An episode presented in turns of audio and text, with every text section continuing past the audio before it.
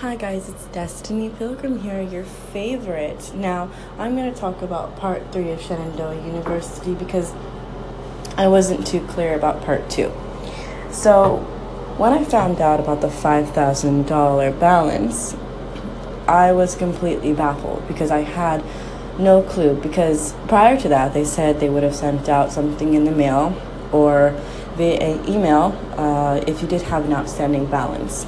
So, when I came to the, the university and went to my first class and went to the Hornet Central and talked to the financial advisor and then the head of the financial aid staff and was running around like um, a mad cow trying to get the information that they needed. And I was trying to call around for uh, loans, uh, which I didn't get, um, wasn't eligible to receive because number one, I didn't have enough credit or my credit wasn't good enough. And then on top of that, they tried to do a Parent Plus loan uh, for my mom and I so that I could have more financial aid.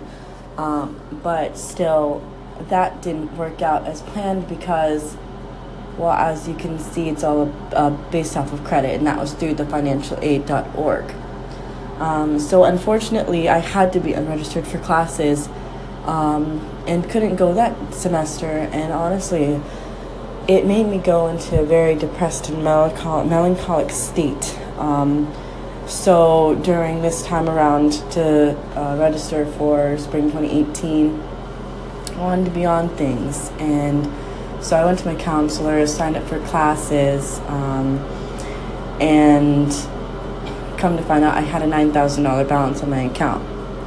Um, so I tried to check to see uh, if there was any financial aid that would be awarded, and it said zero. So, me, again, uh, frustrated and confused, um, um, emailed the financial aid office and asked them, why do I have a zero financial aid awarded?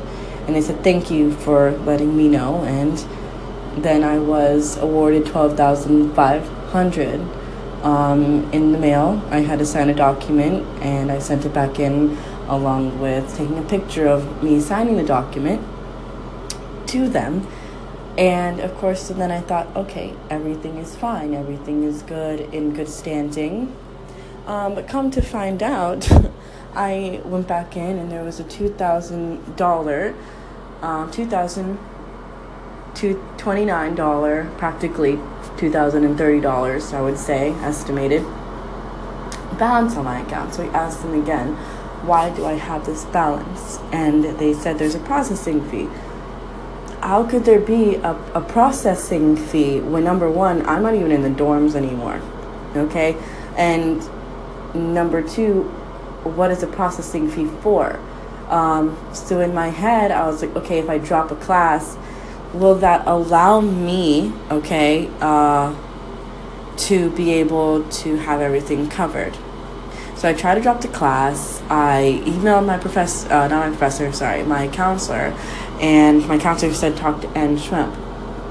Now, this woman, uh, who's a part of the healthcare, um, who's one of the healthcare advisors, uh, very ignorant. I mean, when I went to her the first time to ask about what I should do for my prerequisites and me going into pharmacy school so I could finish my prerequisites, um, she was very ignorant and didn't know what the heck she was even talking about.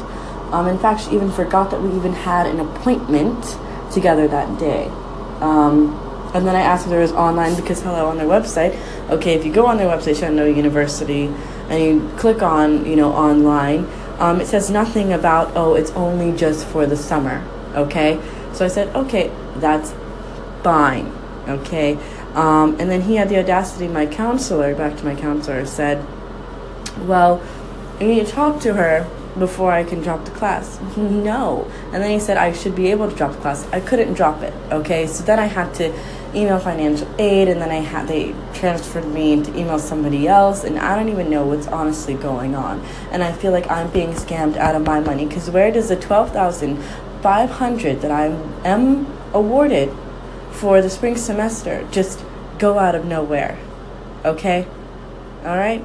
now we're going to talk about part 4 in about a second here. See you guys soon. Mwah.